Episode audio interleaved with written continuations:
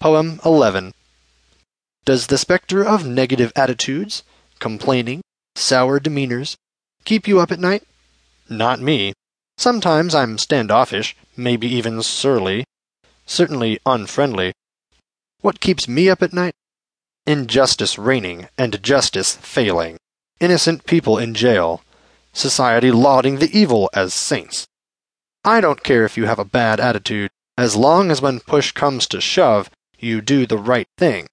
I'd rather you display integrity when temptation strikes in the dawn of night than smile with an evil grin, destroying others, but also fooling them. I admire those who exemplify integrity and justice, not those who just look good. Poem 12. I hate when motivators suggest if you do the right thing, everyone will admire you. What planet do they live on? Have they really never faced a situation where the crowd was wrong and a sole dissenter was right?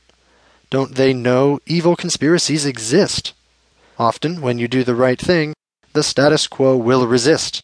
So that's when real motivation can come in, encouraging the underdog justice lovers to keep fighting when it looks bad, real bad.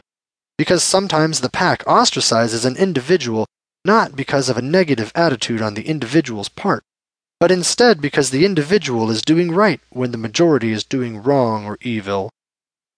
To all those sole dissenters, keep the faith, keep pressing on. If there is a God, we have got to win in the end.